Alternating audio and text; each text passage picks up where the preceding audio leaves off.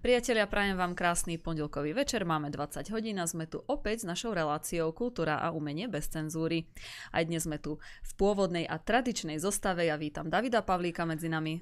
Vážení, vítajte. Mnoho ľudí ten pondelok tak negatívne vníma, tak ja dúfam, že aspoň takto večer vám Kultúrblok spestrí ten pondelok a dúfam, že nám to tu spestríte aj vy svojimi otázkami. Redakcia zavinač kulturblog.sk alebo potom do komentárov nám píšte na telegrame. Tak, tak, môžete hlavne teda na tom telegrame, pretože budem ho mať spustený v podstate celú reláciu, takže e, budem jedným okom sledovať, čo píšete. No a takisto vítam aj nášho stáleho hostia, komentátora, doktora Ľuba Hudia. Zdravím ťa, Ľubo. Dobrý večer, okolo nás zúri cenzúra autocenzúra, my však odmietame názorový diktát. Tak, tak, presne tak, ako hovoríš. Tak poďme v takej, k takej horúcej téme, ktorá sa, e, k udalosti, ktorá sa udiala tento víkend. Tak ľubo zhodnoť, čo si myslíš, alebo e, poďme sa trošku vyjadriť aj k referendu. Referendum.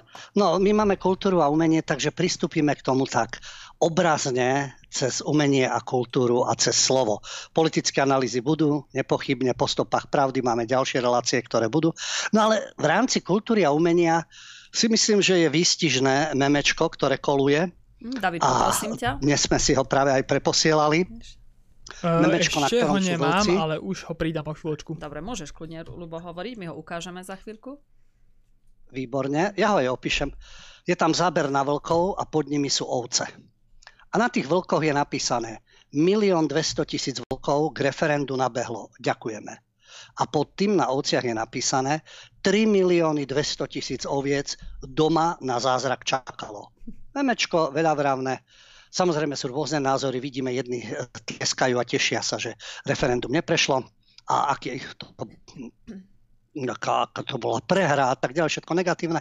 Potom sú ľudia, ktorí sú sklamaní, a kritizujú do vlastných radov, čo sme to za národ, ako to, že keď 80% ľudí s vládou nesúhlasí, neprišlo. No a potom sú takí, ktorí hovoria, ale je tu úspech, je tu tých milión 200 tisíc vlkov. My pokračujeme, myslím si, že e, obrazne, keď to vyjadríme, tak vyjadrím, tak je to pochopiteľné. Takže v súvislosti s umením, keď hovoríme o týchto zvieratkách a tých podobenstvách, Pink Floyd, známa skupina, album Animals, ešte v 1977 vydaný, kde je to koncepčné album, je to o niečom, má to svoj dej, nadvezujú tam skladby na seba a pripomína to zvieraciu farmu od Georgia Orwella. Sú tam tri hlavné skladby o troch druhoch. To sú skupiny zvierat, ktoré majú ľudské vlastnosti, podobne ako u Orwella. Sú tam psy. To sú v tomto zmysle, ako to vykresľujú Pink Floyd, to sú bezohľadní megalomanskí biznismeni, tzv. horná stredná vrstva, ktorí pri svojom konci stiahnu na dno aj ostatných okolo seba. Psi, prasce, to sú politici, mienkotvorné vrstvy, dajme tam prestitútov, novinárov, vlastníci veľkých korporácií, najvyššia vrstva. A potom sú ovce. Tá skladba sa tak volá, samozrejme Dogs, Pigs, Ship. A tie ovce teda, to sú tí zamestnanci, tam je pracujúca trieda, tí zamestnanci, ktorí rešpektujú politikov a manažment slepo a bez vlastných myšlienok. To je koncepcia albumu Animals. Takže e, keď si to rozmeníme, no určite neboli na referende psi. Megalománsky biznismeni, tí, ktorým sa darí, ktorí profitujú, to je jedno, kto je pri moci, majú svoje pakity, neboli prasce. Samozrejme, no, tí politici, ktorí majú záujem, tí nepatria medzi prasce, ale tí, ktorí sú pri moci a mienkotvorné vrstvy, poznáme Hanzelové, Todové, Bardy a tak ďalej, a vlastníci veľkých korporácií. Tí tiež neboli. No potom sú tu ovce. To sú tí paco, pat, no, e, poslušní, pracujúci, rešpektujú, čo vidia v RTVS, rešpektujú, čo vidia na Markíze, rešpektujú, čo vidia v denníku N, samozrejme, plus tie e, hospodárske tlaky, ktoré sú a nemajú vlastné myšlenky. Čiže tí určite neboli. To je jasné. No ale potom, kde sa vzali tí vlci? No vzali sa. Samozrejme, existujú aj vlci, Animals je, uh, Pink Floyd s týmito vlkmi nerátali, ale už v minulom režime sme sa ako detičky učili bajky. Ezop, La Fontaine, Krylov. Uh, máme Európu zastúpenú. Grek, Francúz a Rus. No, Krylova by už neškrtali. My sme sa už bavili na tú tému, ale vieme, aká je situácia. A tam sú tie podobenstva, zvieratka ako ľudia a podobne. A je tam teda tá bajka Vlk a pes. Jedna je pripisovaná Lafonténovi, vyšla taká kniha u nás najkrajšie bajky. Autorom bajok je Jean de la Fontaine a tam je teda ten príbeh Vlk a pes a potom je aj Ezopovi pripisovaná bajka o vlkovi a psovi. A tam je tá situácia. V tom Lafonténovi alebo v tom príbehu Vlk a pes tam je e, situácia, keď starý vlk stretne vykrmeného krásneho psa, vykrmený krásny, vieme však, to sú tí psi, tí megalománsky biznismeni, prasce, politici, dobre platení novinári. No takže tento starý vlk stretne vykrmeného krásneho psa, no a pes sa s ním rozpráva, počúvaj vlk, aj ty môžeš mať krásnu srdť a plné brucho, tiež máš byť kolaboranta, súhlasiť a vykonávať, čo potrebujú. Poď so mnou vodiť z lesa, budeš mať všetkého dostatok. No a vlk sa pýta, čo, čo je podmienkou. On mu vysvetľuje, budeš strážiť, budeš eh, slúžiť domácemu, dostaneš zvyšky z každej hostiny a dostanú sa ti aj nejaké nežnosti. A potom si všimne jeho ošuchaný krk. A pýta sa, a čo to máš s tým krkom? No tam mám reťaz, keď ma doma uvezujú, tak to mi ošuchalo teda ten krk. No a na to vlk hovorí, ja budem uviazaný za takú cenu, neopustím les. Ponaučenie, treba aj dospelým, lebo niektorí dospelí sú na tom horšie ako deti.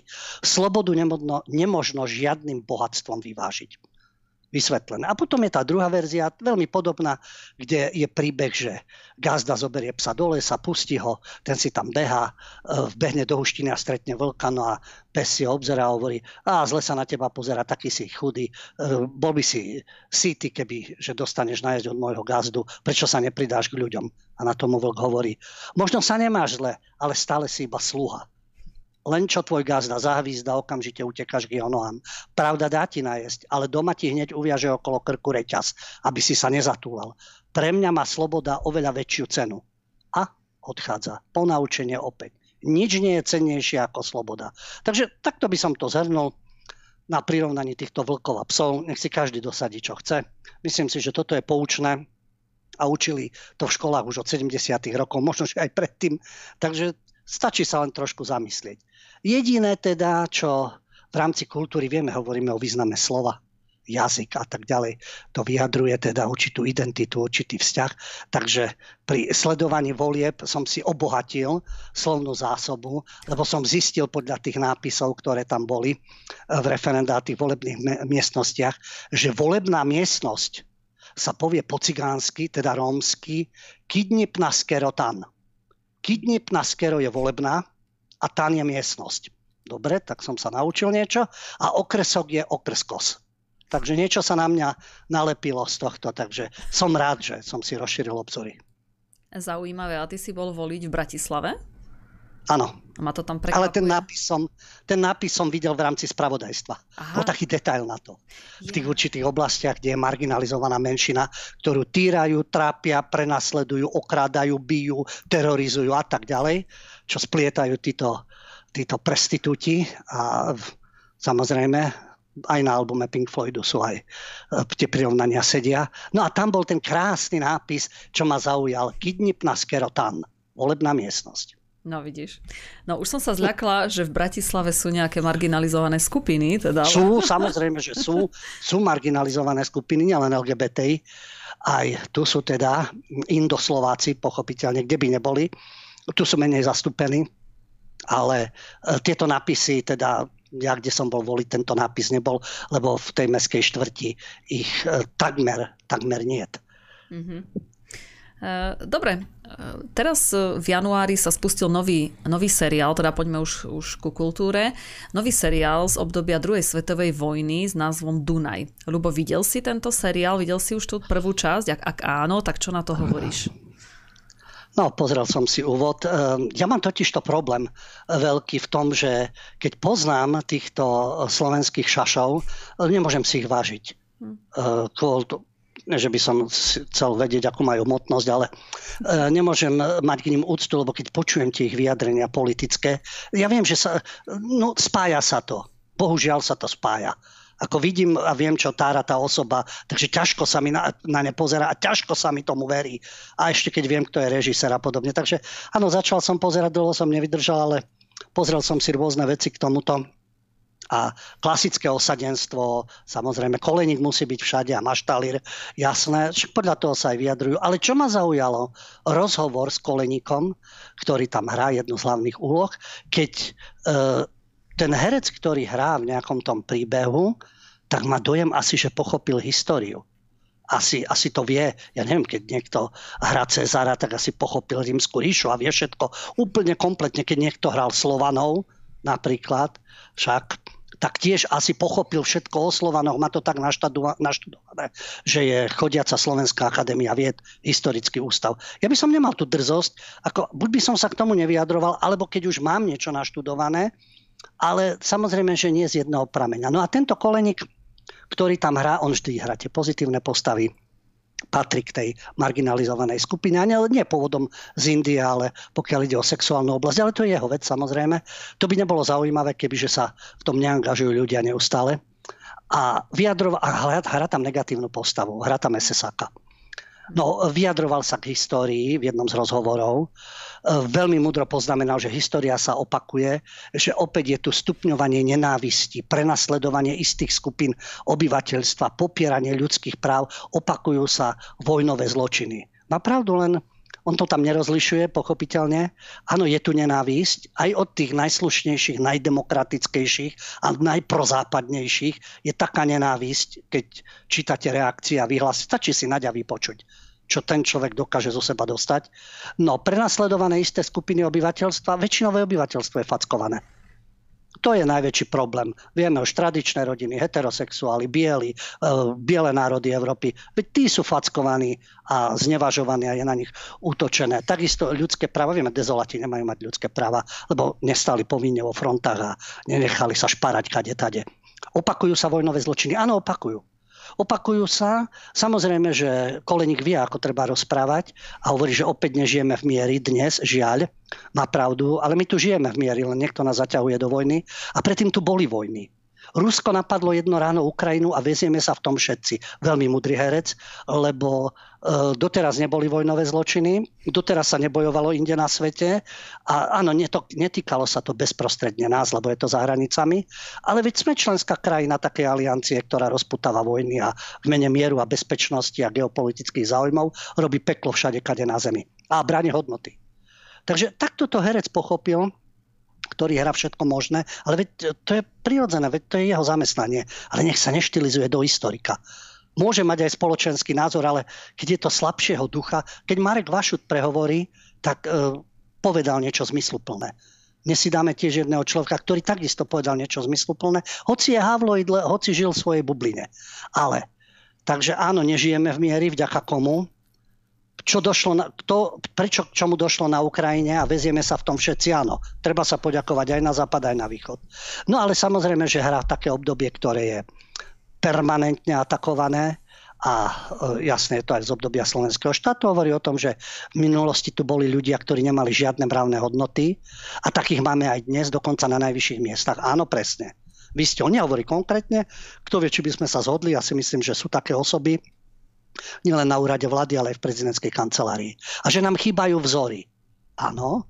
A že či sme ich mali v 39. a hneď ho uvádza, že pán Tiso určite nebol hodný obdivu. Pán Havel, pani Čaputová, pán Tiso a tak ďalej, pekné oslovenie. A či bol hodný obdivu alebo nie, e, tu nejde o obdiv. Ide o konštatovanie určitých historických súvislostí. Pán Bandera bol uh, hodný obdivu? Alebo čo, vyberieme si ďalších, ktorí boli hodní obdivu a ktorí neboli.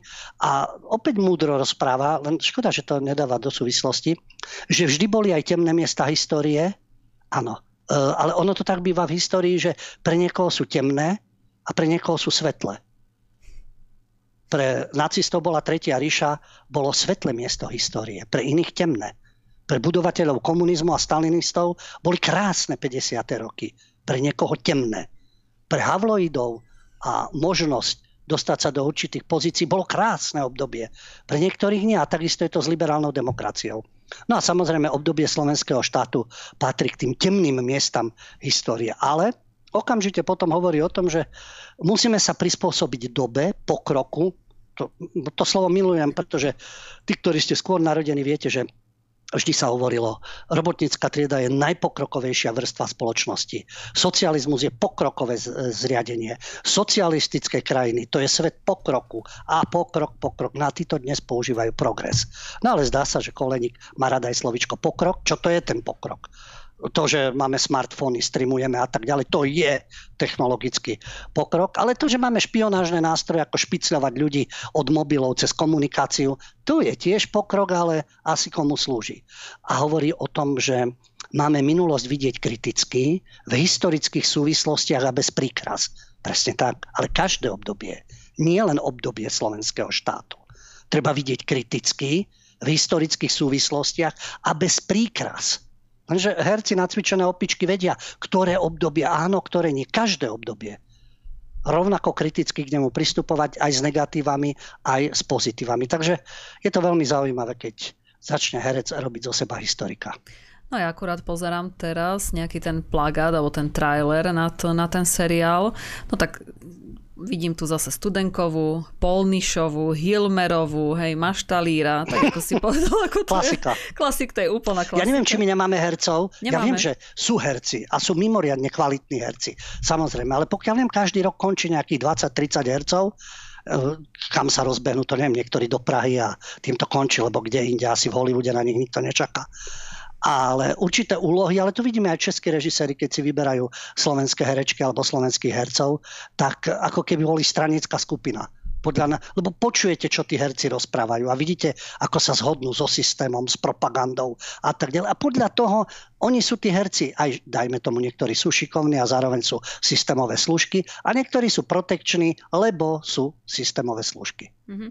Tiež, sa, tiež sa chystám teda pozrieť si ten seriál, ale mám presne ten istý problém, čo ty, Lubo, že ako ja na jednej strane sa na ňo teším, lebo je to z obdobia teda druhá svetová vojna, je to zase niečo iné, tak teším sa na tie kostýmy, na to, kde to natáčali. Vieš, ja trošku ináč už pozerám na tie filmy a seriály, no ale stále mám problém, e, že keď uvidím napríklad takú Polnišovu, tak tá ma nepresvedčí, teda, že je historická postava, že toto...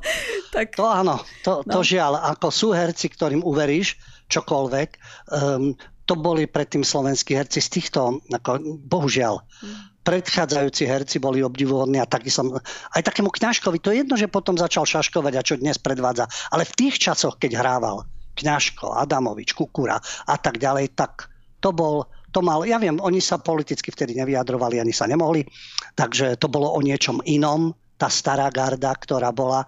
Ale títo, keď začnú niečo hovoriť o, o politických stranách, o politickom systéme, tak začínajú pripomínať tých aktívnych propagandistov z anticharty. Len dnes sú teda budovateľmi liberálnej demokracie. Ale nemôžno sa čudovať. Nemožno sa čudovať, lebo keď chceš mať príjmy, a chceš sa mať dobre, no tak slúžiš systému. Nebudeš predsa kritický. A tí herci si to veľmi dobre uvedomujú. Hm. Veľmi dobre to môžeme vidieť napríklad teraz v Česku, keď sa blížia, už teda už sú všetci vo finále prezidentských volieb, tak všetci tí zrazu nabehli ako esa v rukáve, takže Svierák teraz robil kopec videí hej, na podporu generála Pavla, e, potom Ondřej Vetchy, no ten ma ako dosť sklamal, ako popravde povedané, lebo ja som ho veľmi obdivovala a považovala za skvelého človeka, mala som možnosť ho aj poznať osobne a e, ako rozhovor s ním, rozhovory s ním boli úplne úžasné a neviem, ako teda politicky, politicky, no, už stál teda na pódiu, teraz a podporoval verejne generála Pavla. No ale na druhej strane sú aj iní, ktorí, ktorí, ho, ktorí ho teda neospevujú, no a už je zle. No a takýto, takýto príklad je napríklad aj Michal Kocap, Lupo. Takže povedz nám aj o tejto opa- obrátenej situácii. Toto je veľké prekvapenie, pretože jasné, koca Pavloid a stúpenec prozápadných myšlienok, ale čo si kritickému v tej hlavičke zostalo stále? Pretože títo herci, ja chápem, nechcú Babiša. No ale kto je zase generál Pavel? Hm. Len preto, že dnes slúži na to. Jeho minulosť je taká, aká je. Vieme, s čím spätá, za akým systémom, aký bol aktívny, čo schváľoval. Ja sa čudujem, že dobre, tým, že som proti niekomu, No ale v tomto prípade si nie je čo vybrať. A prečo? Keď som teda taký umelec a vnímam tieto veci a sledujem spoločenské dianie, tak jednoducho poviem nie. Ani, ani. Bohužiaľ, takto si ľudia vybrali v druhom kole. To nie je moja voľba. Ja tam nemám koho voliť. Ale ja nie som občan Českej republiky, Moravan ani Slezan a podobne, takže to je ich záležitosť. My sme si tiež užili svoje dvoch kandidátov, z ktorých sa nedal nikto voliť. No ale hudobník Michal Kocáb, známa to figurka, multikulty, ako hovorím, havloid, prozápadný, e, protiruský a tak ďalej. No ale teraz čeli vlne kritiky, už sa požierajú medzi sebou však. Je to tak, oni sa požierajú, či to bolševici alebo kaviaren, teda liberáli. A on mal totiž to rozhovor pre Český rozhlas a sa vyslovil proti Petrovi Pavlovi. Ani Petra, ani Pavla. Povedal, prezident s komunistickou minulosťou je pľúvnutie do tváre obetí. A podľa Kocaba to, že sa obaja kandidáti na prezidenta v druhom kole nejakým spôsobom dištancujú od svojej minulosti a ospravedlňujú za svoje členstvo v KSČ, komunistickej strany, strane, to podľa neho nestačí. Pretože to je dobré, že to urob, čo urobili, urobili, ospravedlnili sa, ale tlačiť sa za prezidenta? Tomto si myslím, že to je opodstatnené. Nebudem sa tlačiť na prvé miesto v štáte, keď mám takúto minulosť, pretože rozdelím spoločnosť. Podľa Kocaba rozdeľujú viac ako Zeman alebo Klaus. Zaujímavé, že pochopil aj túto vec, že stále je to horšie a horšie. A spomína teda na to, že to, čo som hovoril, jasné, v 70. rokoch to už nebolo, ale v 50. bolo zabíjanie, popravy, v krimináloch trhanie rodín, bratie majetku, zaberanie bytov a tak ďalej. A nie len tým zbohatlíkom, aj bežným ľuďom, aj živnostníkom, aj malým remeselníkom stačí, keď sa ozvali a povedali niečo proti. No a podľa Kocába, kebyže skutočne sa chcú ospravedlniť, tak sa vzdajú svojich kandidatúr. Pretože ak sa niektorý z nich dostane k moci, poškodí morálny profil národa. To súhlasím s Kocabom, len e, zabudol, že aj Havel poškodil morálny profil národa, lebo to bol pokrytec. Ale absolútny pokrytec. Podľa toho, ako sa správal, ako žil a čo táral. Takže áno, má pravdu, Pavel a Babiš, aj Peter, aj Pavel, aj Babiš, poškodia morálny profil národa, keď budú v tej funkcii, ale poškodil ho už Havel. Lenže Koca v tomto nie je kritický, samozrejme. No a Pustili sa všetci do Kocába, dokonca sa už zastala aj dcera, myslím, že spieva, alebo tiež sa pohybuje eh, v umení a sa vyjadrila, že v kaviarenskej spoločnosti sú také hejty, čiže nenávistné prejavy, len preto, že odmieta Petra i Pavla. Takže aha ho v kaviarni, kde si žili vo svojej bubline, sa teraz požierajú, lebo kto nejde s nami, ide proti nám. Pochopil, ja neviem, či pochopil, ale tak dopadol Michal Kocab, že zistil na vlastnej koži, liberáli sú taká čvarga ako bolševici. To isté, alebo ktokoľvek. Jednoducho žiadna názorová pluralita. Ale komunisti aspoň na rovinu povedali, nejdeš s nami, ideš proti nám. To potom aj Bush povedal, keď boli prvé vojny na Blízkom východe, kto nejde s nami, ide proti nám. 11. september. A tam to, to je pochopiteľné, lebo vieme, aj komunisti, aj nacisti povedali, ty si triedny nepriateľ, ty si rasový nepriateľ, teba čistíme, spoločnosť bude vyzerať tak, tak a tak. To bolo jasné. A keď si bol e, v tej opozícii, tak vieš, čo ťa čakalo. Nie, že by to bolo chválihodné, ale títo pokrytci, oni hovoria o slobode, o pluralite, o výmene názorov a podobne. Ale nastolujú tyraniu. Opovaž sa kritizovať niečo, pričom Kocab je ich človek. Tak to je vizitka toho, ako to funguje. No, asi tak. E, ty si, Ľubo, teraz e, spomenul e, ten anglikánsky, anglický teda zase názov v súvislosti s tou, teraz, teraz neviem, aké slovo si tam použila, také, taký anglikanizmus teraz. Hej, ty dopadlo. myslíš, hej, to povedala Kocabová dcera, ja som to hneď preložil. Nenávistné prejavy, hej ty. Hej, a hej ty, a jasné, hej ty. No ja to musím... by mohlo byť aj v Slovenčine, že hej, ty. Hej, ja som to tak najprv pochopila Hej, v prvej sekunde, no ale musím do toho, do toho dať moju historku, ktorú už som ti hovorila, ale pre divákov. E, ja som totiž to no. pred pár dňami bola v Bratislave a tam som zažila, e, zažila veľmi ako humornú situáciu, pretože sedela som v, kav- v kaviarni na káve a myslela som si, Akože teda zistila som potom, že to bude asi nejaká liberálna kaviarnička podľa, podľa osaden, osadenstva a vedľa sedela, sedel taký chlapec aj s dievčaťom okolo 25 rokov, ako už len podľa oblečenia fakt, že či, čistí, čistí liberáli. Možno im krivdím, ale ako naozaj podľa tých rečí to bolo. No a mali tam, mali tam takú debatu, že chlap sa stiažoval, že má pocit, že nie je v živote dosť vyťažený a že e, nejde, akože má obrovský potenciál, ale nevie ho využiť. A to dieťa, teda dieťa, to, to dievča mu povedalo, že no hej, no tak to je, máš teda asi taký pocit, že, e, že by si mohol teda viacej tvoriť, viacej robiť, no teda to je také spicy. No a do toho, ja to, ja to presne citujem, lebo to, to presne tak bolo ešte aj s tým bratislavským prízvukom. No a on hovorí, áno, že, že fakt mám také spicy obdobie teraz, no a preto dneska nejdem ani na džem. Na džem asi myslel na nejaký žúr, nejdem ani dnes na džem, lebo myslel som si, že to nejak vypušujem, vypušujem, áno, asi vytlačím od slova push, že to nejak ako ešte vypušujem, ale akože nie, lebo to je, no tak ako na to som sa ako veľmi, veľmi dobre zabávala. No, tak to len taká kultúrna vložka do Ale do vieš toho. čo, e, vôbec sa nečudujem, lebo človek to sleduje. E, jasný jazyk treba obohacovať o adekvátne výrazy. Respektíve, keď nie je ekvivalent v Slovenčine, je pochopiteľné. Ale nahrádzať bežné slova anglickými výrazmi, lebo som svetový, tak si ubožiak, pretože opäť to nič nové nie je. Koncom 19. storočia tá vrstva Slovakov, ktorá sa hrala na niečo, sonoby, ale je to aj v našej tradičnej literatúre, používali maďarské a sl- e, nemecké výrazy. Tá slovenčina bola, to vieme, to bola reč Sedliakova nižšej vrstvy. No a oni tým, aby boli teda mocnársky a svetoví, tam, kde boli ekvivalenty normálne slovenské, tak ako je to dnes, boli maďarské a nemecké výrazy. A tiež sa štilizovali a v tej vete použili, čo je trikrát, štyrikrát taký výraz, aby bolo vidieť, že oni sú hohe sú kde si vyššie, ubožiaci, snoby. No a to, to sa prejavuje dnes, lebo dnes nemáme CK mocnárstvo, není Rakúsko-Uhorsko, nevládnu Rakúšania, nevládnu Maďari, takže Nemčina, Maďarčina teraz nie, nefrčí, ale angličtina a jednak je svetová sociálne siete. Ja to chápem, že to je, ale však na sociálnej sieti s Američanmi sa báva, alebo s Angličanmi, alebo s Grekmi, to je jedno, aby sme si porozumeli. Ale medzi sebou, takže on musí pušovať. Možno, že si bude dávať push-upku, alebo čo nie. Neviem, no dnes už je to s tými pohľaviami všelijaké. No tak uh, mala si názornú lekciu, že aké osoby existujú. Tak ty určite na referende neboli. No určite nie. Ja si myslím, že oni sú, oni sú úplne spokojní. Oni mali problém, že nepl- nevyužili nevyužívajú naplno svoj potenciál, ktorý majú. Oni majú potenciál, úpl, úplne ľubo iné starosti, úplne iné starosti. Ako my. Takže... To je taký, taký plnohodnotný život, vieš. Celý týždeň robím pre korp alebo nejakú, nejakú nadáciu alebo mimovládky alebo pre dôležitú firmu. V piatok sa zresetujem, či sa ožerieš jak prase. V sobotu takisto to dotiahneš na nejakej párty a podobne. V nedelu sa dávaš do poriadku, aby si zase v pondelok mohol makať v korpe a na systém.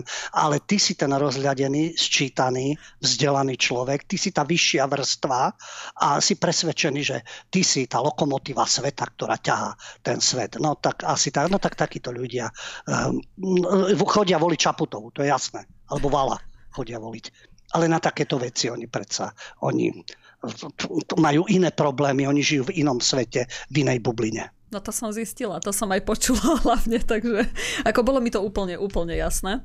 No, dobre, poďme, poďme ďalej. Máme tu ešte zahraničného umelca, ktorý je tak trošku z našeho, z našeho brehu, by som povedala. A je to Jolene Turner, je to bývalý spevák skupiny Rainbow a teda dodnes vydáva, vydáva albumy. No a ten zase hovorí o zotročení systémom a o strachu. Tak spomeňme, určite to stojí za to. Keď sme spomínali Kolenika, alebo hra v takom filme, tak rieši ty sa, rieši slovenský štát, rieši vojnu, ale len na Ukrajine, lebo doteraz vojny neboli. A potom tu máme umelcov, to je ináč Jolin Turner, ako si spomínala, spieval ešte so skupinou Rainbow. The Purple e, vydáva svoje veci, kombinuje rokovú hudbu, metalovú hudbu. To pán, ktorý má bohaté skúsenosti. A takisto sa zaoberá aj históriou, ale dokáže odvážne hovoriť bez toho, aby nahrával určitej strane a konštatuje stav, ktorý ja v jednom z tých svojich rozhovorov, Jolin Turner, hovorí o tom, že v rámci systému, aký sme otroci že už od rímskej ríše sa vlády snažili kontrolovať ľudí ekonomicky, vojensky, geopoliticky a zotročiť ich. Zjať slobodu a práva. Situácia sa nezmenila. A to neplatí len pre Rusko, lebo už vieme jasne liberálko. Áno, áno, to je tak v Rusku, to je tak za Putina. Na západe to nie je. To samozrejme, on žije na západe, takže v anglosaskom svete. Hovorí o tom, že z nás sa podľa jeho názoru, ako hovorí, stali z veľkej miery otroci systému. Vláda niečo povie a my bez odhovárania, odhovara, teda odvrávania počúvame ako roboti.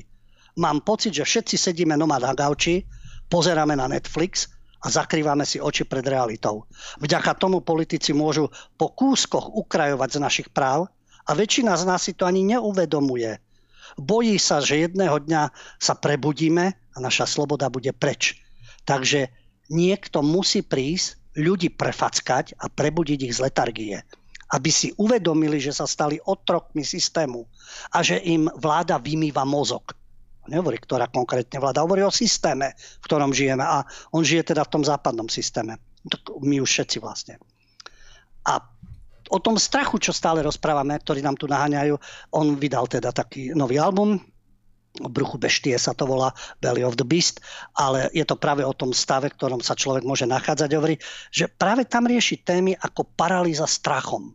Strach z covidu, strach z nukleárnej vojny, z energetickej krízy a podľa neho tento systém vedome udržuje v strachu ľudí, pretože takto nás môže najlepšie kontrolovať.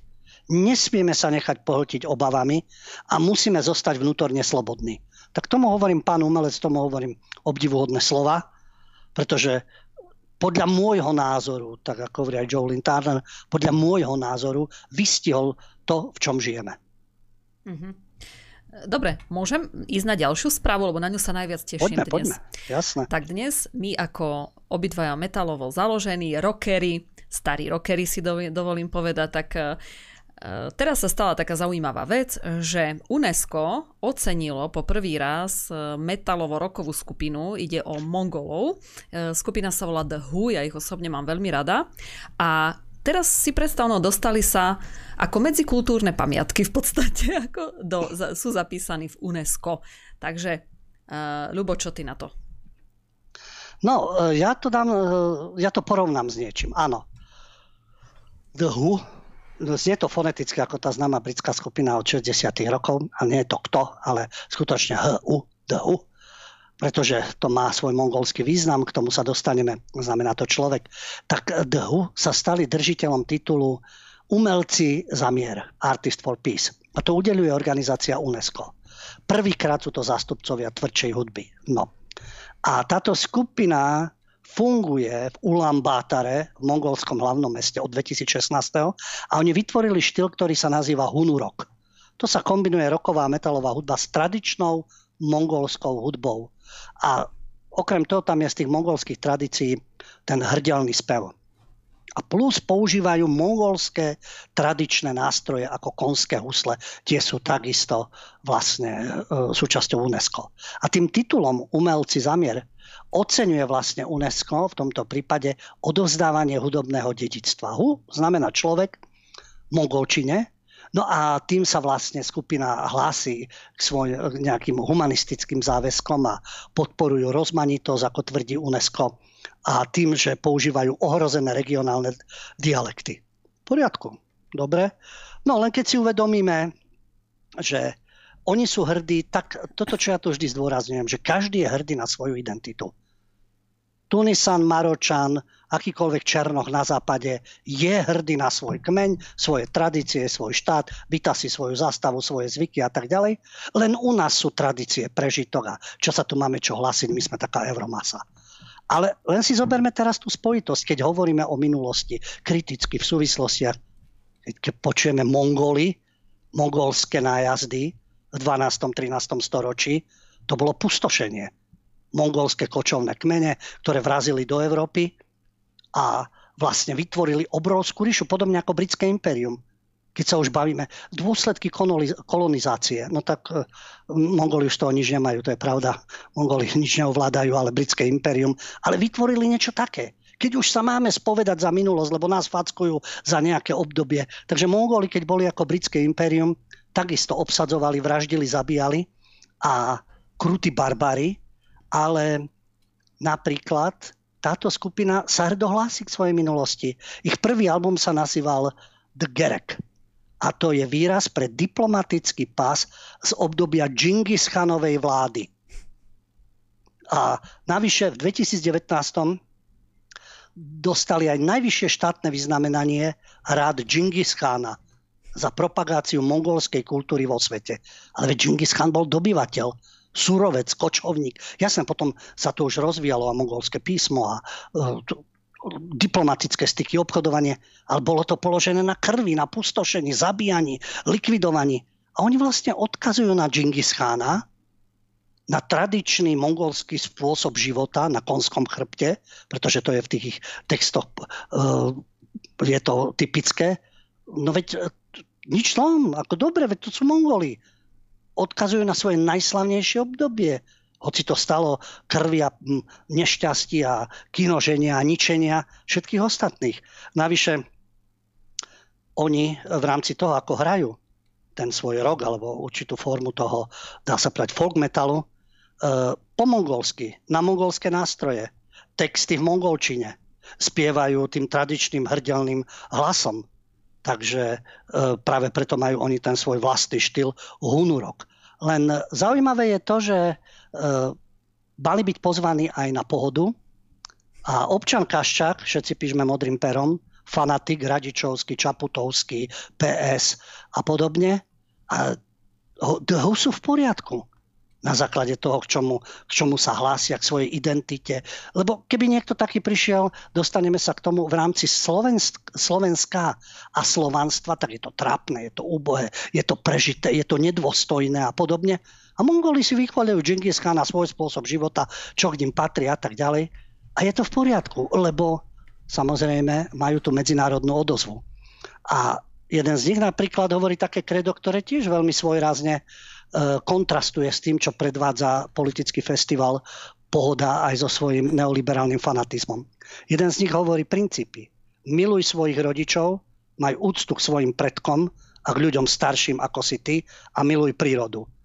E, no vieme, že rodiny sú rozdelené politickými názormi, takže s tými rodičia sú hlúpi a obmedzení, pretože hlavne tí, ktorí teda prichádzajú do nášho hlavného mesta a teraz tu sa stanú tými korporačnými pracovníkmi a PS stupencami, tak tí rodičia doma, ktorí sú, to sú obmedzenci, lebo nepochopili, že žijeme v akej Európe. Takže túto úcta, nie všetci samozrejme, ale tí, ktorí najviac stárajú o tomto progrese, majú taký vzťah k ľuďom, k svojim predkom ani nehovoriac. Vieme všetci naši predkovia, akí boli.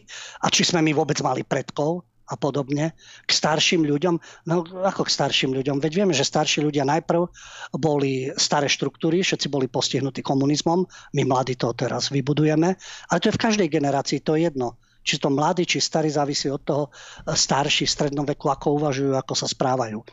Potom vieme, že boli zase hej Slováci, lebo tu žili po samostatnom Slovensku, čo je nezmysel, lebo dnes už žijeme v zjednotenej Európe. Potom sú to dezoláti, lebo sa nenechávajú očkovať. Teraz sú to Putinoví agenti, lebo neschváľujú Zelenského alebo politiku NATO. Takže tuto nejaká úcta k starším ľuďom, k svojim predkom a k tradíciám a podobne, ako si im Tuto to nezaberá, ale Kaščak by ich rád teda pozval a e, obdivuje Mongolov, len tuto má nejaký problém s našimi vlastnými tradíciami. A teraz, e, keď sa pozrieme pre porovnanie. Mongoli, dobre, dhu. Aj my máme svoje tradície a bohaté a týka sa to napríklad e, Slovenska, Slovanstva. Existuje skupina Ramchat s Martina pôvodom, ktorá má e, vzťah k tradícii, k folklóru, spája to samozrejme s, novým, s novými hudobnými štýlmi, a to je hlavne s metalom.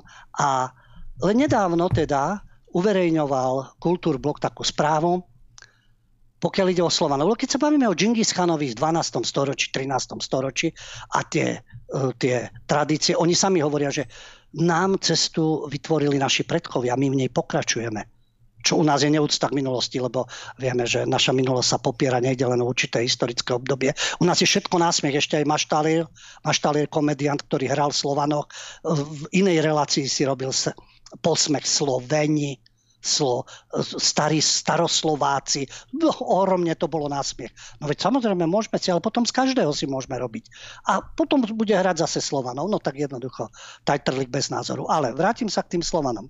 Kultúrblok uverejnil jeden príspevok o tom, ako v 10. storočí opisoval Slovanov a ich boj so Sasmi nemecký kronikár Vidukind vo svojej knihe Tri knihy o skutkoch Sasov, o svojom diele, kde napísal. Slovania dávali prednosť vojne pred mierom, ceniaci drahú slobodu nad pohodlím. Tento ľud je tvrdý, pracovitý, odriekavý a Slovania majú za skvelé to, čomu by sa iní vzopreli. Mnoho dní tak ubehlo jedna strana s premenlivým šťastím, bojujúca za slávu a rozšírenie ríše, sasi, tá druhá za slobodu a únik pred najstrašnejším otroctvom. To napíše nemecký kronikár o Slovanoch. U nás je to nasmiech, samozrejme.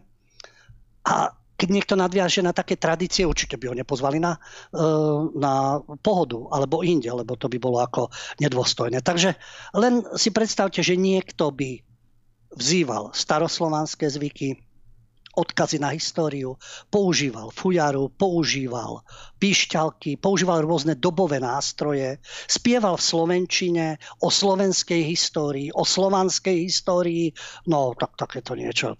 Ale Mongoli, hej, Mongoli môžu o Džingis Khanovi. To je v poriadku, to je e, etno, to je multikulty a podobne.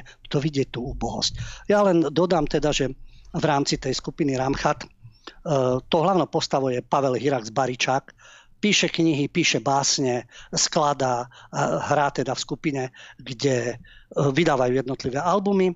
A tam práve nadvezujú. E, veľmi vtipné je to, keď ich aj hodnotia ich hudbu, pretože vieme, že vikingovia sú v mode. To je teraz všade televízne seriály a tak ďalej. V skutočnosti vikingovia vidíme, jak sú islamizovaní v Škandinávii. To sa tak môžu hrať v historických kluboch, lebo sa boja už chodiť do svojich štvrtí. Ale na obrazovke to vyzerá úžasne.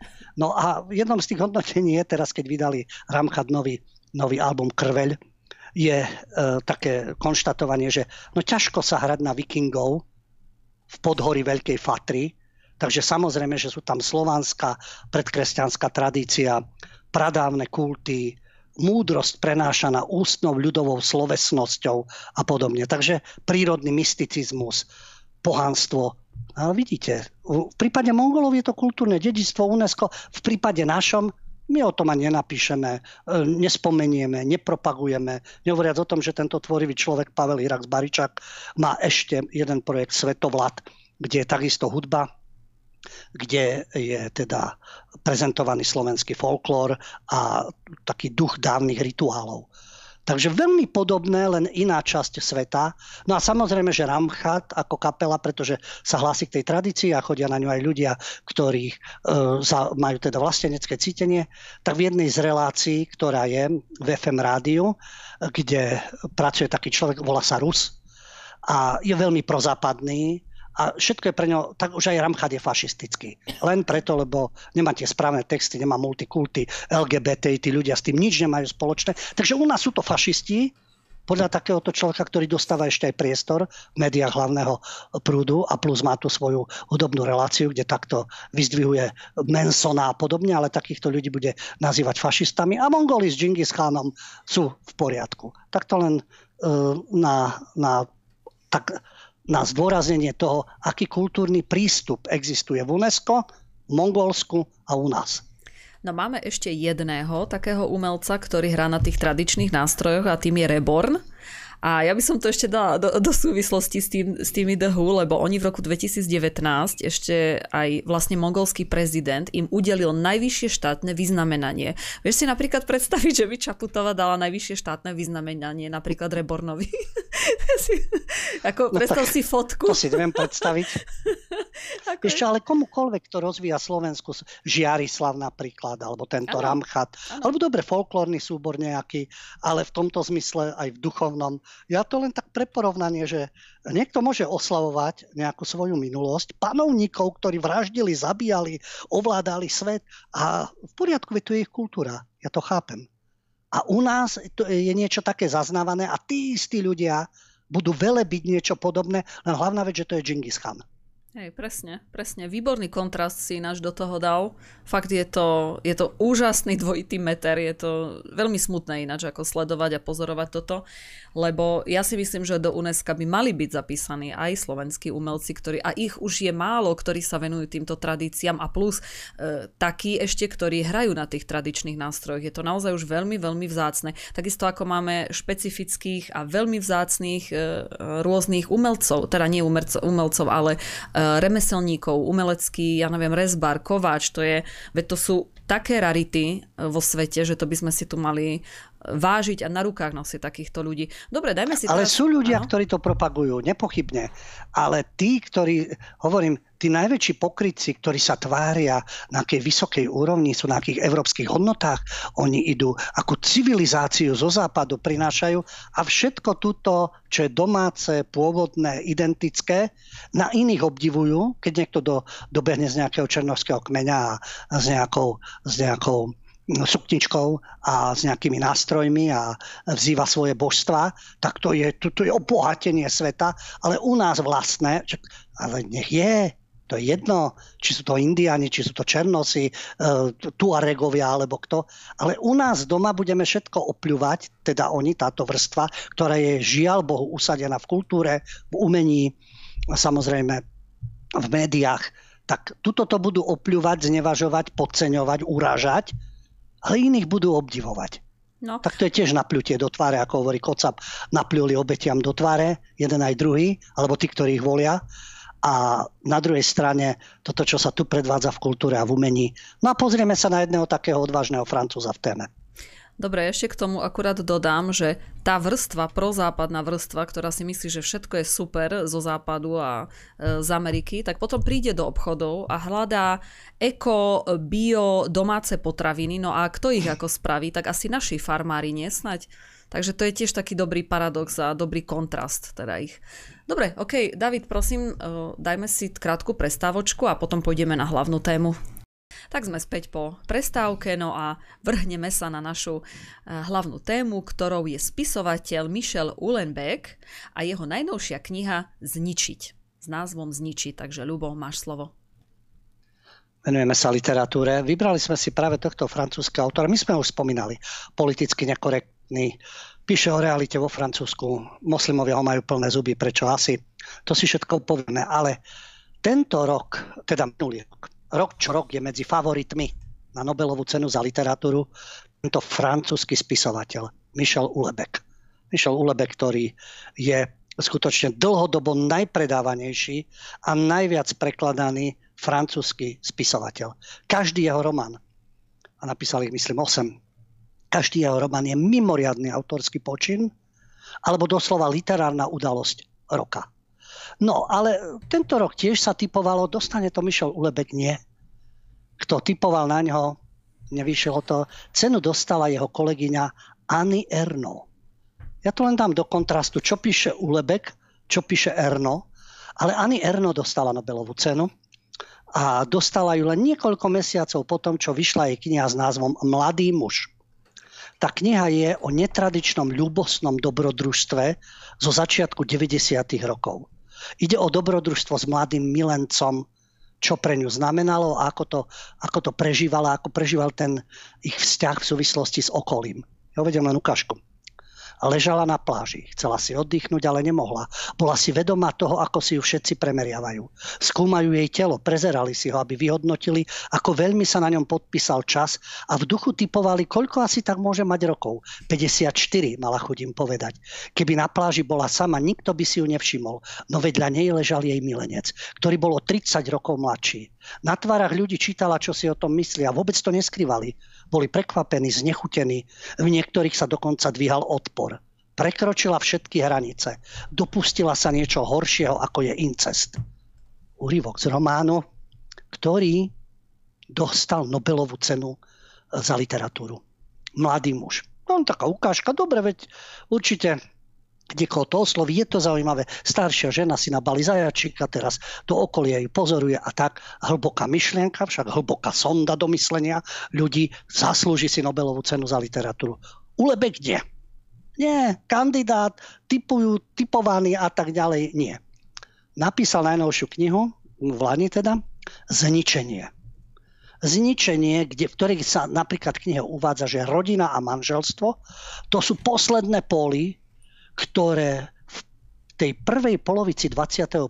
storočia tvorili pilier života posledných západných obyvateľov. Už vidíte, už riešna myšlienka. Rodina a manželstvo.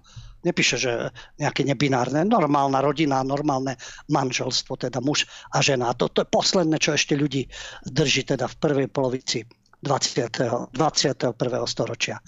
Už ten samotný názov sú rôzne recenzie, hodnotenia, zničiť. A znamená to v tom zmysle vyhľadiť, vyhubiť, e, rozdrviť, zaniknúť. Ide o svet zničených a opustených jednotlivcov, ktorí sa ocitnú v spoločnosti všeobecného úpadku a rozkladu. No, tak lepšie sa číta mladý milenec a telo a tak ďalej. A toto je myšlienka, možno, že pochmurná, pesimistická, ale veď tu nejde o to dať Nobelovú cenu za hurá optimizmus. Máme tu individualizmus ťažký. Mnohí sú v depresiách. Veď celá Amerika ide na depresiách, vyspelý západný svet, všetci majú psychoterapeutov a pchajú do seba Xanaxy. A jasné, že ľudia majú psychické problémy, veď e, sú rôzne povahy a tak ďalej, ale ten svet, ktorý sa oháňa, aký je vyspelý, aký je hodnotný, aký, e, aké tam majú možnosti ľudia a tak ďalej, tak čo sú stále v depresiách? No, Takže ten svet zničených a opustených jednotlivcov a tá spoločnosť v úpadku zaoberá sa náboženstvom v dobe postmodernej, kde človek už má problém s vierou. Neustále ataky, samozrejme církev, čo sa dopúšťa. Takže ten človek už vlastne sám seba presvieča, že verí, či má veriť, či nemá veriť. Zaoberá sa alkoholom, ktorý nám veľmi nepomôže maximálne stlmi bolesti života, otupí tú existenciálnu krízu. Vieme, kto pije, aby zabudol, niekto pije, aby sa rozveselil a podobne. To, ne, to neznamená, že teraz musíme byť povinne abstinenti. To je vo všetkom tá zlatá stredná cesta, alebo poznať mieru. Niekedy sa pozná, niekedy nie. Nie sme dokonali. Takže aj ten alkohol, čo je riešenie? Upíjať sa. No tak nie, lebo to samozrejme len tlmi tie bolesti a znovu vypuknú. Antidepresíva. Ďalšia cesta. Ale slepá, ako, ako uvádza slepá, rovnako ako s alkoholom. Naše po, ostáva posledná možnosť, láska. To nie je o to, či si zajačika nejakého nabali kto. Pretože a tej situácii, inflácia, zlá hospodárska situácia, vojna, globálna kríza. A čo teraz si, čo teraz s láskou? No a na túto otázku sa snaží odpovedať Michel Ulebek v tejto jeho najnovšej knihe. Ináč je to rozsiahle dielo, to vo francúzskom origináli má vyše 700 strán. A odohráva sa to v roku 2000, v, v prvej polovice roku 2027. A hlavný hrdina je Paul Rezon, je politickým poradcom a osobným dôverníkom vplyvného ministra hospodárstva a financií. A ten sa snaží uh, urobiť určité ekonomické opatrenia, postaví francúzskú ekonomiku na nohy a zvažuje kandidatúru v prezidentských voľbách. Takže je tu politika, zákulisie, súkromie politikov, ľudia, ktorí sa pohybujú okolo, asistenti, poradcovia, mediálni mágovia a podobne. Je to až takou formou špionážneho thrilleru a tu sú, tu sú rôzne štruktúry francúzskej politiky. Je v roku 2027 pred prezidentskými voľbami verejnosť, tajné služby, kybernetické útoky, atentáty. Takže e, Ulebek vlastne e, ukazuje niečo, čo nie je nejaká dystopia, že toto nás čaká. To už je, to už je v podstate e, realita. A potom je tu druhá rovina, rodinná drama. Žijete spoločensky a žijete rodinne. A tu samozrejme ten protagonista eh, má tie, tie ťažké stavy, už je starší, choroby, rozpad rodiny, myšlienky na samovraždu. Hlavnou osou je pre Ulebeka rodina.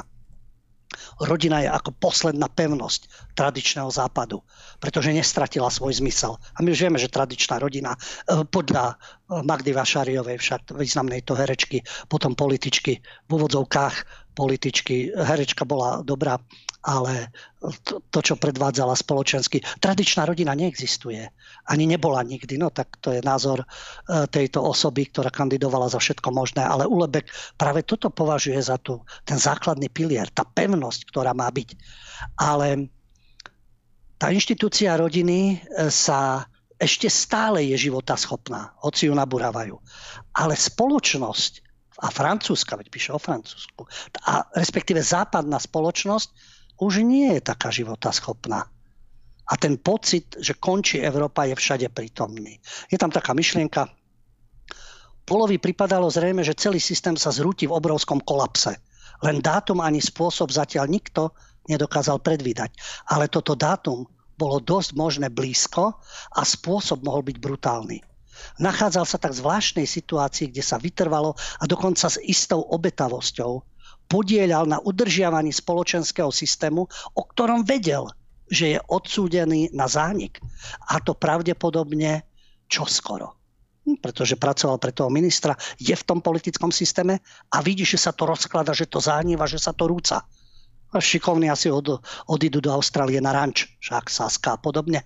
Tí to majú, ostatní neviem, či na Belize ujdu, alebo kam, alebo nať kam ujde, či ho Američania prichylia niekde exkluzívne No, e, takže majú ľudia rôzne takéto predstavy zrejme, že idú v tom systéme, využívajú ten systém, ničia životy ostatných a už majú zadné dvierka pripravené ako zelenského rodičia, ktorí sú uh, v Izraeli stražení britskou tajnou službou, teda agentami bývalými, vycvičenými uh, v, vo výbornom susedstve v Drahej vile. Čiže niektorí to už majú takto a už sa pripravujú zadnými dvierkami a ostatní nech sa utopia.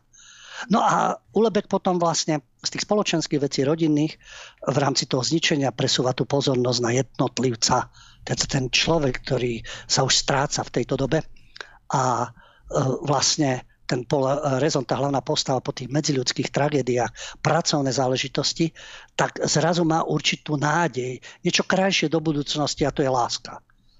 No e, a tam samozrejme rieši tieto veci. Konečnosť, sveta, samého seba a autor si to do toho premieta, že keď končí ten hrdina vlastne, končí aj on sám, lebo román Zničiť má byť jeho poslednou knihou. To, môj skromný názor je, že keď si porovnám to dielo s mladým mužom a porovnám si Ulebeka, tak čo si zaslúži Nobelovú cenu za literatúru? Čo je skutočne taká sonda do ľudského myslenia? Čo odráža súčasnosť? Čo je výstižné v tomto prípade? No, Ulebek samozrejme je hm, osoba, ktorá nie je vďačná pre systém. On mal predtým román 2015 Podvolenie, v ktorom hm, ilustroval takú situáciu, že, sa, že bude zvolený moslimský kandidát za prezidenta Francúzska. To tiež nemusí byť veľmi vzdialené od reality. V blízkej budúcnosti. Moslimský kandidát, prezident a postupne sa francúzska spoločnosť islamizuje so všetkými dôsledkami.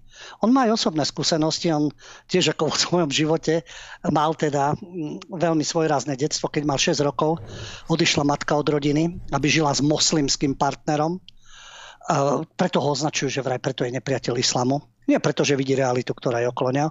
A babička, ktorá ho vychovávala, bola nie že komunistka, ale stalinistka. No, takže Ulebek má svoje skúsenosti, vníma realitu, keď opisuje západnú spoločnosť, západnú civilizáciu, no tak zúria, zúria títo e, progresívci, genderisti, liberálni demokrati a podobne zúria. No a ako ho treba ešte, okrem toho, že sa vedie proti nemu kampaň, a uh, nebude oceňovaný, ako by si zaslúžil, veď on potom netúži. Dôležité je, uh, ako to osloviť čitateľov. Tak samozrejme, že mu idú po krku práve tí najtolerantnejší moslimovia v Európe. Zväz francúzských mešít, dobre počujete, je taká organizácia vo Francúzsku, nie v Saudskej Arabii, nie v Katare. Ja neviem o tom, že by v arabských krajinách bol zväz katarských kostolov. Tu je zväz francúzských mešít.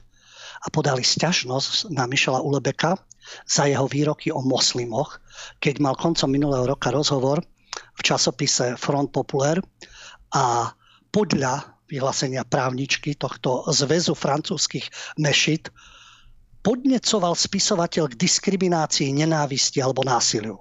Lebo moslimom je diskriminácia cudzia, absolútne tam, kde tvoria väčšinu oni vôbec e, nenávisť, to je pre nich takisto cudzie, pre drvivú väčšinu z nich. To je len tá malá skupina, ktorá na ulici niekoho reže, alebo vybuchne, alebo vrazí autom niekam a podobne. A násilie je tiež cudzie moslimom. Ako je samozrejme vlastné rôznym náboženstvám, ale islám a moslimovia sú snad najtolerantnejší v rámci politickej korektnosti. No a tá sťažnosť bola podaná na súde v Pari- na parískom predmestí Nanter proti riaditeľovi časopisu Front Populaire Stefanovi Simonovi, proti spisovateľovi Michelovi Ulebekovi a filozofovi Michelovi Onfrajovi. Pretože Ulebek opísal moslimov ako hrozbu pre bezpečnosť nemoslimských francúzov. Je to také nereálne? No, samozrejme, keby ste si pozreli uh, s Havranom reláciu na STV2, jasné, že je to nezmysel. Aj všetky tie atentáty, ktoré sú, to je len dôkaz multikultúrnosti, ako napreduje vo Francúzsku. Ale Michel Ulebek hovorí niečo iné. A hovorí o tom, ako to povedal v tej relácii, želaním pôvodného francúzského obyvateľstva, ako sa teraz hovorí, pôvodné francúzske obyvateľstvo. Takže želaním je, aby sa muslimovia asimilovali a nie, aby okrádali a napádali. Čiže aby prestali s tým okrádaním a napádaním, lebo iné riešenie je potom, aby odišli. Povedal to na rovinu. Tá francúzska spoločnosť e, netvrdí, že majú moslimovia presne žiť ako francúzi, ale by prestali útočiť, agresi, agresivitu si ventilovať a okrádať a znásilňovať Francúzov. Lebo potom musia vypadnúť. A predpovedal tak budúcnosť Bataclan hore nohami, to je naražka na teroristické útoky z 13. novembra 2015. Klub Bataclan, kde tam zabíjali, vraždili. Zomrelo 130 ľudí, 350 bolo zranených. Takže Bataclan hore nohami, potom aby sa to nevrátilo moslimom. Lebo násilie plodí násilie. No, Ulebek predsa len trošku zaradil spiatočku a uznal, že niektoré formulácie sú nejednoznačné, on pripravuje novú knihu a súvisí to aj s tým. No a uviedol, že tú pôvodnú verziu svojich poznámok pozmenil. No medzi tým už podala sťažnosť aj Francúzska rada moslimského vyznania. Neviem, či v arabských krajinách je katárska, saudsko-arabská, eh, afgánska alebo akákoľvek eh, Spojené arabské emiráty, rada kresťanského vyznania, rada ateistov, rada paganistov, buddhistov, ja neviem čo, ale v Európe už ako sme pomaly súčasťou kalifátu. Takže toto je Ulebek, toto sú jeho názory, toto je poľovačka zo strany moslimov a progresivistov proti spisovateľovi, ktorý si myslím na rozdiel od erotických e, fantázií a skúseností s mladším zajačikom si asi viac zaslúži tú Nobelovú cenu. Ale ja nie som literárny kritik a nie som v nejakej komisii. Ako, ako e, človek, ktorý má rád literatúru, kultúre, umenie, kultúru, umenie, si dovolím teda povedať tento svoj názor. Mm. Ja s tebou, Ľubo, tiež samozrejme súhlasím a tento spisovateľ mi je obzvlášť veľmi sympatický, ale neurobíme nič, pretože komisia a porota v no, pri Nobelovej cene asi má úplne iný názor. No a musí podporiť rozmanitosť, diverzitu aj v takomto, v takomto smere takisto. Dobre, ja by som teraz e, navrhla, aby sme si dali krátku prestávočku a pozriem si Telegram a vaše dotazy. Tak sme späť po krátkej, krátko dlhej prestávočke a e, my už tu s Ľubom čítame a venujeme sa vašim, e, vašim správam na Telegrame. Máme ich dnes naozaj dosť, sme veľmi radi. Tak poďme na to. Ľubo, a náš fanúšik Adam sa pýta, že čo je, že prečo, či nevieš, či ešte raz som sa zamotala, že prečo a ako skončila skupina Projekt Vandal a či ich vôbec poznáš? Neviem, o čo konkrétne ide, lebo je Pišta Vandal, ktorý má kapelu Čat, no to sú prosystémoví, proliberálni, a mal kapelu Vandali. A on je Pišta Vandal, Chrapa sa volá, má kresťanské vysielanie v slovenskom rozhlase, s Banašovou mal určité projekty, myslím, že bol v relácii do Kryža. Je to taký prosystémový kamarát je s tým spomínaným moderátorom FM rádia, ktorý má metalovú reláciu, Rudy Rus sa volá a ten je teda populárny v liberálnych kruhoch, takže neviem, či ide o to, lebo jedine, čo poznám na Slovensku je tento Pišta Vandal alias Chrapa a jeho kapela Vandali. Takže neviem. Mm-hmm. My sme počas prestávky tu viedli debatu na podnet našej, našej fanúšičky alebo na uh, diváčky Janky, ktorá nám napísala, že v divadle Arena bolo, bola divadelná hra Podvolenie od uh, spisovateľa, ktorého sme dnes v našej hlavnej téme spomínali, takže sme veľmi radi a rozoberali sme, že ako je to vôbec možné, ako sme veľmi milo prekvapení s týmto, takže Ľubo, ak chceš ešte k tomu niečo dodať, môžeš? No, ja budem na uh, veľmi tenkom ľade. Vieme, že to je tenký ľad. Divadlo Arena, čiže Kukura. Hm. Juraj Kukura má svoj pôvod však uh, v Prešove vyvoleného národa, kde boli deportácie a tak ďalej. On to často spomína, takisto v Arene išli hry, kde slovenský štát to riadne schytal po každej stránke. No ale vzhľadom na to, že uh, ono to sú tie paradoxy však najväčšími stupencami multikulty vo Francúzsku boli vyvolený národ. Intelektuáli presadzovali, ako treba Francúzsko obohacovať. No ale tí, čo prišli obohacovať, sú väčšinou moslimovia. A tí nejako vyvolený národ nemusia. Preto sa tam zabíjajú na Blízkom východe, vyčítajú však, že majú na svedomú okupáciu Arabov, vojny proti Arabom, ničenie Arabov. No a oni si to ventilujú v Európe. O tom sú tie islamské útoky a častokrát sú obeťou práve nevinní ľudia, sam, samotná žijúca pani, ktorá je síce z vyvoleného národa, ktorú vyhodia z okna, alebo napadnú škôlku a tak ďalej. Čiže ono tam vyvolení vo Francúzsku to riadne schytávajú, pretože týchto obohacovateľov je stále viac a viac a to sú islamskí fanatici vo väčšine prípadov. Takže tá spojitosť, že aha, je to fakt už nebezpečenstvo vo Francúzsku, len pred 30 rokmi hovorili niečo iné. Aké je to obohacujúce. No tak teraz to obohatenie dospelo do toho štádia, na ktoré upozorňovali mnohí francúzski politici, ale tí mali zase hanlivé nálepky a podobne. Takže to môže byť súvislo, že konečne v tomto divadle vyvolenom je hra od Ulebeka a o tom nebezpečenstve islamu a islamizácii Francúzska. Hm. Divák Marek má veľmi dobrú otázku, takú na odľahčenie, že či si myslíš, že v NFL konečne tento rok vyhrá Philadelphia Eagles, po prípade komu pán Huďo drží palce? Je tak to je športová otázka, samozrejme. Tí, ktorí sledujeme, vieme, že blíži sa to k super poháru vo februári. Philadelphia Eagles, ja nemám ako vyslovene mužstvo, z toho, ktorého som fanaticky oddaný. Nie som totiž to obyvateľ žiadneho amerického štátu. Tam chápem, to je pochopiteľné. Mne sa to páči ako hra a páči sa mi mužstvo, ktoré hrá kvalitne, najmenej fauluje a tak ďalej. Nebudem tým zaťažovať. Ale keď je táto otázka, tak áno, ja dúfam, buď to bude Buffalo Bills, buď to bude Philadelphia Eagles, ale nesympatickí sú mi Kansas City Chiefs. Ten, kto vie, o čom hovorím, e, Mám na to svoje dôvody. To je jediné mužstvo, ktoré ako mi absolútne nevyhovuje a už raz teda získali super pohár. To som e, samozrejme fandil San Francisco, ktorí boli do poslednej chvíle výborní, ale prehrali to. No a tento rok dúfam, že to nebude Kansas City Chiefs, ale bude to Philadelphia Eagles, alebo teda Bills. Uvidíme. Mm-hmm. Dobre, máme tu ďalšiu otázku. Uh, Ivan nás pozdravuje až z, Je- z Jersey. No a má na teba, síce nie je to z kultúry, ale uh, chcel by som sa opýtať, boli by ste za, keby uzákonili, že referendum by bolo povinné zo zákona?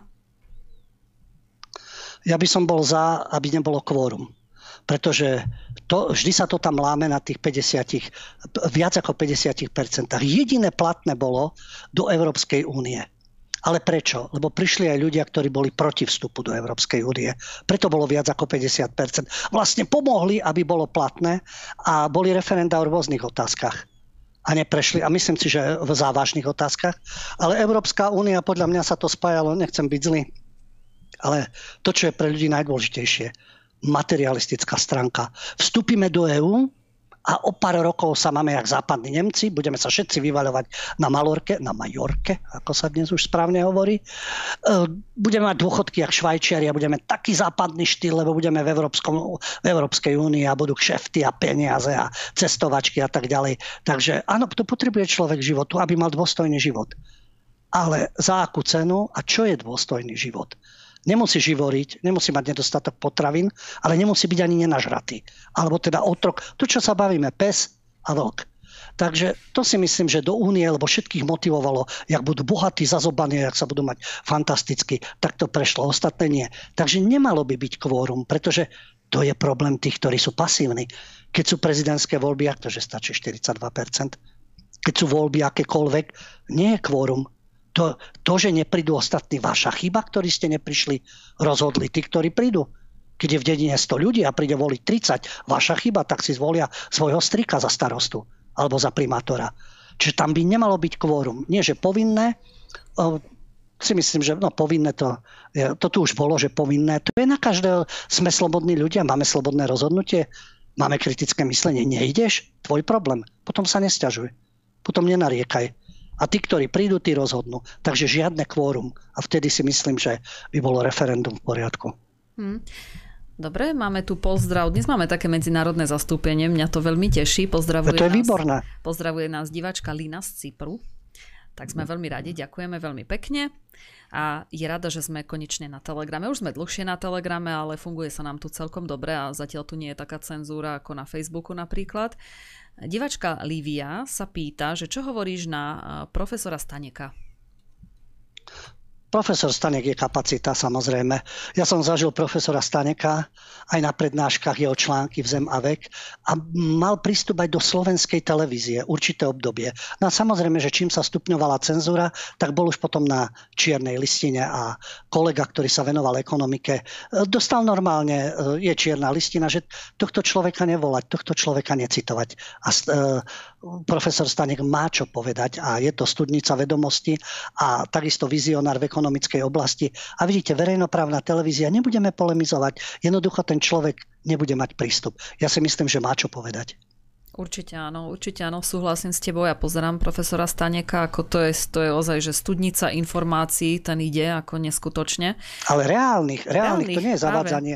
To sú fakty za faktami a reálne vykreslenie toho, čo bude. To nie sú nejaké vizionárske bláboli alebo čo ale z reality vychádzajúce predpovede. A tento človek, veď keď sa milí, alebo nehovorí dobre, tak zavolajte mu niekoho, kto bude mať argumentáciu podstatne lepšiu ako on a sadnú si dvaja do štúdia. Aj piati ekonomovia, nech si sadnú a nech diskutujú, aké sú riešenia, nielen, že aký je stav, aké sú riešenia. Ale jeho e, oficiálne médiá, on má priestor už len v alternatívnych, a oficiálne médiá na ňo kašľú a pritom je to odborník. To je vizitka toho, čo je hlavný mediálny prúd. No, veru. Divák Jan sa pýta, že čo hovoríš na to, že vo Švédsku spálili Korán? Neviem, no čo je na tom také ako? hrozné? Viem, že uh, mala prísť turecká návšteva, tu zrušili, pretože sa chystali protesty a jednak proti Turkom sú Kurdi, to je jedna hra, to tiež ako, tu sa ventilujú v Nemecku a vo Francúzsku a v Škandinávii kurdsko-turecké problémy, to sú ich problémy, ale tu sa to ventiluje. No a plus ľudia, ktorí majú plné zuby islamu. Tak eh, je, je to niečo nepriateľné No tak e, islám, to, čo pácha v Európe, sa nemôže čudovať, že je averzia ku Koranu.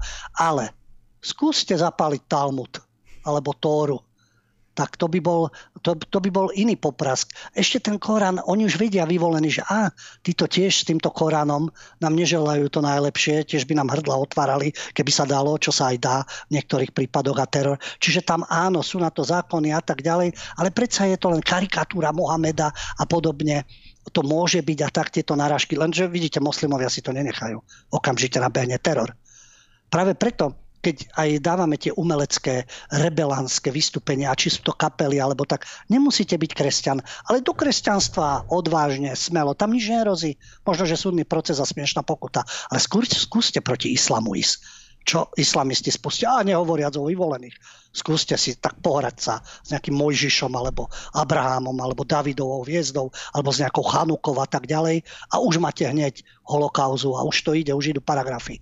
Takže toto je práve ten rozdiel a nespravodlivý lebo keď už protestuješ proti náboženstvu, církvi a určitým procesom, ktoré sú, tak potom to má platiť pre každého. Nie, že niečo sa nesmie, niečo sa toleruje a pri niečom ide o krk. A najlepšie sa bojuje proti tomu, kde ti nič nehrozí. Však. Mhm. Ja som túto správu zamerne prečítala, lebo teraz e, v týchto dňoch zase v Amerike riešia takú kauzu, že profesorka na univerzite ukázala maľbu proroka Mohameda. No a čo myslíte, čo sa stalo? Tak dostala výpoveď v momente. Lubo, počul si o tejto udalosti alebo kauze? Áno, áno. To je súkromná univerzita Hamlin v Spojených štátoch a to bola odborná asistentka na súkromnej univerzite Erika Lópezová Preterová, ktorá na hodine dejín svetového umenia ukazovala maľbu zakladateľa islamu zo 14. storočia. Ona dopredu varovala, že budú premietnuté obrazy náboženských postav, vrátane Mohameda a Budhu. No a študentov požiadala, aby sa obratili na ňu s pripomienkami, ale nikto nič neurobil. No a na hodine upozornila, že o niekoľko minút ukáže obraz islamského proroka, ak by niekto chcel odísť. Ukázala maľbu, a musela vypadnúť z univerzity. New York Times, pardon, New York Times o tom písali. To je malá univerzita v Minnesota, v meste St. Paul a celonárodný, e, celonárodná debata, pretože to rozdelilo zastancov akademickej slobody a slobody slova proti moslimom, ktorí veria, že ukazovanie obrazu proroka Mohameda je svetokrádež. A keď Preterová maľbu predstavila, jedna zo študentiek sa stiažovala vedeniu, no a podporili ju moslimskí študenti. Oni nezvažujú, či máš pravdu, či nie. Oni jednajú ako komunita, ako kolektív. Hm. Aj tí, ktorí na jej hodiny nechodili, študenti moslimskí, ktorí na jej hodiny nechodili. No a prednáška podľa nich bola útokom na ich vieru, žiadali od vedenia samozrejme reakciu. E, Zastupcovia univerzity povedali, že škola už jej e, služby využívať nebude a že ten incident bol islamofóbny. Dokonca rektorka tej univerzity Hamlina sa podpísala pod mail študentom a uviedla, že rešpekt voči islamským študentom by mal mať prednosť pred akademickou slobodou. To je, tu sa budeme kláňať na koberčekoch. Ako nie akademická sloboda, ale rešpekt islamským študentom. A k inej viere je takisto rešpekt. Lebo tam sa veľmi nejako rešpekt, pokiaľ ide jasné, z tých troch, ktoré spolu súvisia, judaizmus, kresťanstvo a islam sa kope len do kresťanstva. Samozrejme. Že sú dôvody, sú. Takisto sú dôvody na islam a na judaizmus. Takže e, to rozhodnutie univerzity vlastne vyburcovalo tých, ktorí sú skutočne za slobodu slova na akademickej pôde Dokonca moslimská historička umenia Kristian Gruberova napísala takú esej, v ktorej Praterovu podporila a spísala petíciu, v ktorej požaduje, aby vedenie Heimlin, tej súkromnej univerzity, aby prešetrilo tú udalosť. Dokonca e, organizácia PEN America označila túto kauzu za jedno z najnehoráznejších porušení akademickej slobody. A to sme v Amerike. A tam je totiž taktizovanie. Tie malé súkromné školy, ako je Hamlin, sám sa znižuje počet študentov a potrebujú nových študentov, lebo sú pod finančným tlakom, aby prilákali uchádzačov, tak mnoho z týchto škôl rozširuje svoje učebné plány, aby vyšli ústrety študentom. No, e, tá inkriminovaná maľba, ktorá, ktorú ukázala Preterová, to bola ilustrácia textu moslimského vezíra a historika. A na hodinách dejín umenia sa často aj používa. A tam je zobrazenie, tam je okrydlený aniel Gabriel s korunou, ako ukazuje na proroka Mohameda a prináša mu prvé zjavenie Koránu. No, e, samozrejme, Univerzita Hamlin usporiadala aj debatu a niektoré študentky, všetko moslimky čiernej pleti, tam so slzami v očiach písali, ako mali problém zapadnúť na tej univerzite. A nejakým hlavným rečníkom bol Jailani Hussein, riaditeľ miestnej občianskej skupiny za práva moslimov. A vraj týmto obrazom Preterová ublížila moslimským študentom a študentom inej ako bielej farby pleti. Študentov bielej farby pleti môžete urážať 24 hodín, o nič nejde, ale ostatní sú citlivúčky na seba. No a dokonca zástupca Rady pre americko-moslimské vzťahy, to je mimovládna inštitúcia, ktorá sídli vo Washingtone, e, ten bol opatrný a sa vyjadril, že nemá dosť informácií, aby sa vyjadril k tomuto, k tomuto sporu, ale diplomaticky povedal, že je rozdiel medzi islamofóbnym konaním a neislámským konaním. Dokonca, to je taký obrazne, už čomu všetkému sa my musíme vyhybať a dávať pozor, lebo eh, títo, títo fanatici Mohamedovi, tí budú pomaly určovať, čo má byť v západnej Európe a Spojených štátoch. Veď majú svoje arabské krajiny, majú svoje kalifáty, tam nech si idú za Talibanom a nech to dodržiavajú. Tu budú určovať. Takže tento uh, Edward Mitchell, moslimské meno, ktorý je zástupcom Rady pre americko-moslimské vzťahy, použil túto myšlienku. Ak si predo mnou dáte pivo, robíte niečo neislamské. Ale nie je to islamofóbne. Ak si predo mnou dáte pivo, pretože sa ma úmyselne snažíte uraziť, to už je faktor negatívneho úmyslu. Takže pozor, pomaly keď si dáte pivo, sa budete pýtať prítomných, prosím ťa, ty v čo veríš, môžem? Ty, ty, tebe to neprekáža? No, ako, kde sme sa to dostali? No, tak toto je tiež ako tragédia slobodného sveta. Mm-hmm. No, Teraz mi napadlo, ja som nedávno videla taký perfektný reklamný spot o Rusoch. Ja neviem teraz, či som to spomínala iba tebe, alebo tu, na, tu v relácii. A tam bolo presne to, že Rusi sa stiahovali, ruská rodina sa stiahovala do Ameriky a boli v lietadle a letuška prišla za, za nimi, oni boli ako uh, muž, žena, taká klasická, klasická, nebezpečná, ako uh, tradičná rodina, takže muž, žena a deti. A prišla za nimi letuška, povedala, že či by si mohli presadnúť, lebo za nimi sedia, sedia ako manželia, ktorí sú child, child free, a myslím, že sme to už aj rozoberali, a že sedia im v zornom poli, hej, čiže presne ty sa... a že im, to, že im to vadí. Potom začali jesť hamburger, tak zase tam sedeli nejakí vegáni, tak zase ako im to vadí, lebo v ich okruhu tu niekde, akože niekto je meso, oni sa cítia nepohodlne. Takže budeme sa tu teraz všetkých pýtať samozrejme, hej, keby náhodou tam niekto... niekto Ale všimni si, kto sa má pýtať. Bieli ľudia, tradičná rodina, heterosexuáli. Čo keby som jedol hamburger a niekto tam je vegetariánske jedlo, ale zavolám si letuško, prosím ťa, tam e, títo, títo dobytok tam žerie nejakú trávu, mohli by si pre, presadnúť, lebo ja sa na to nemôžem pozerať. Viem, použil som tvrdé slova, ale oni tak uvažujú.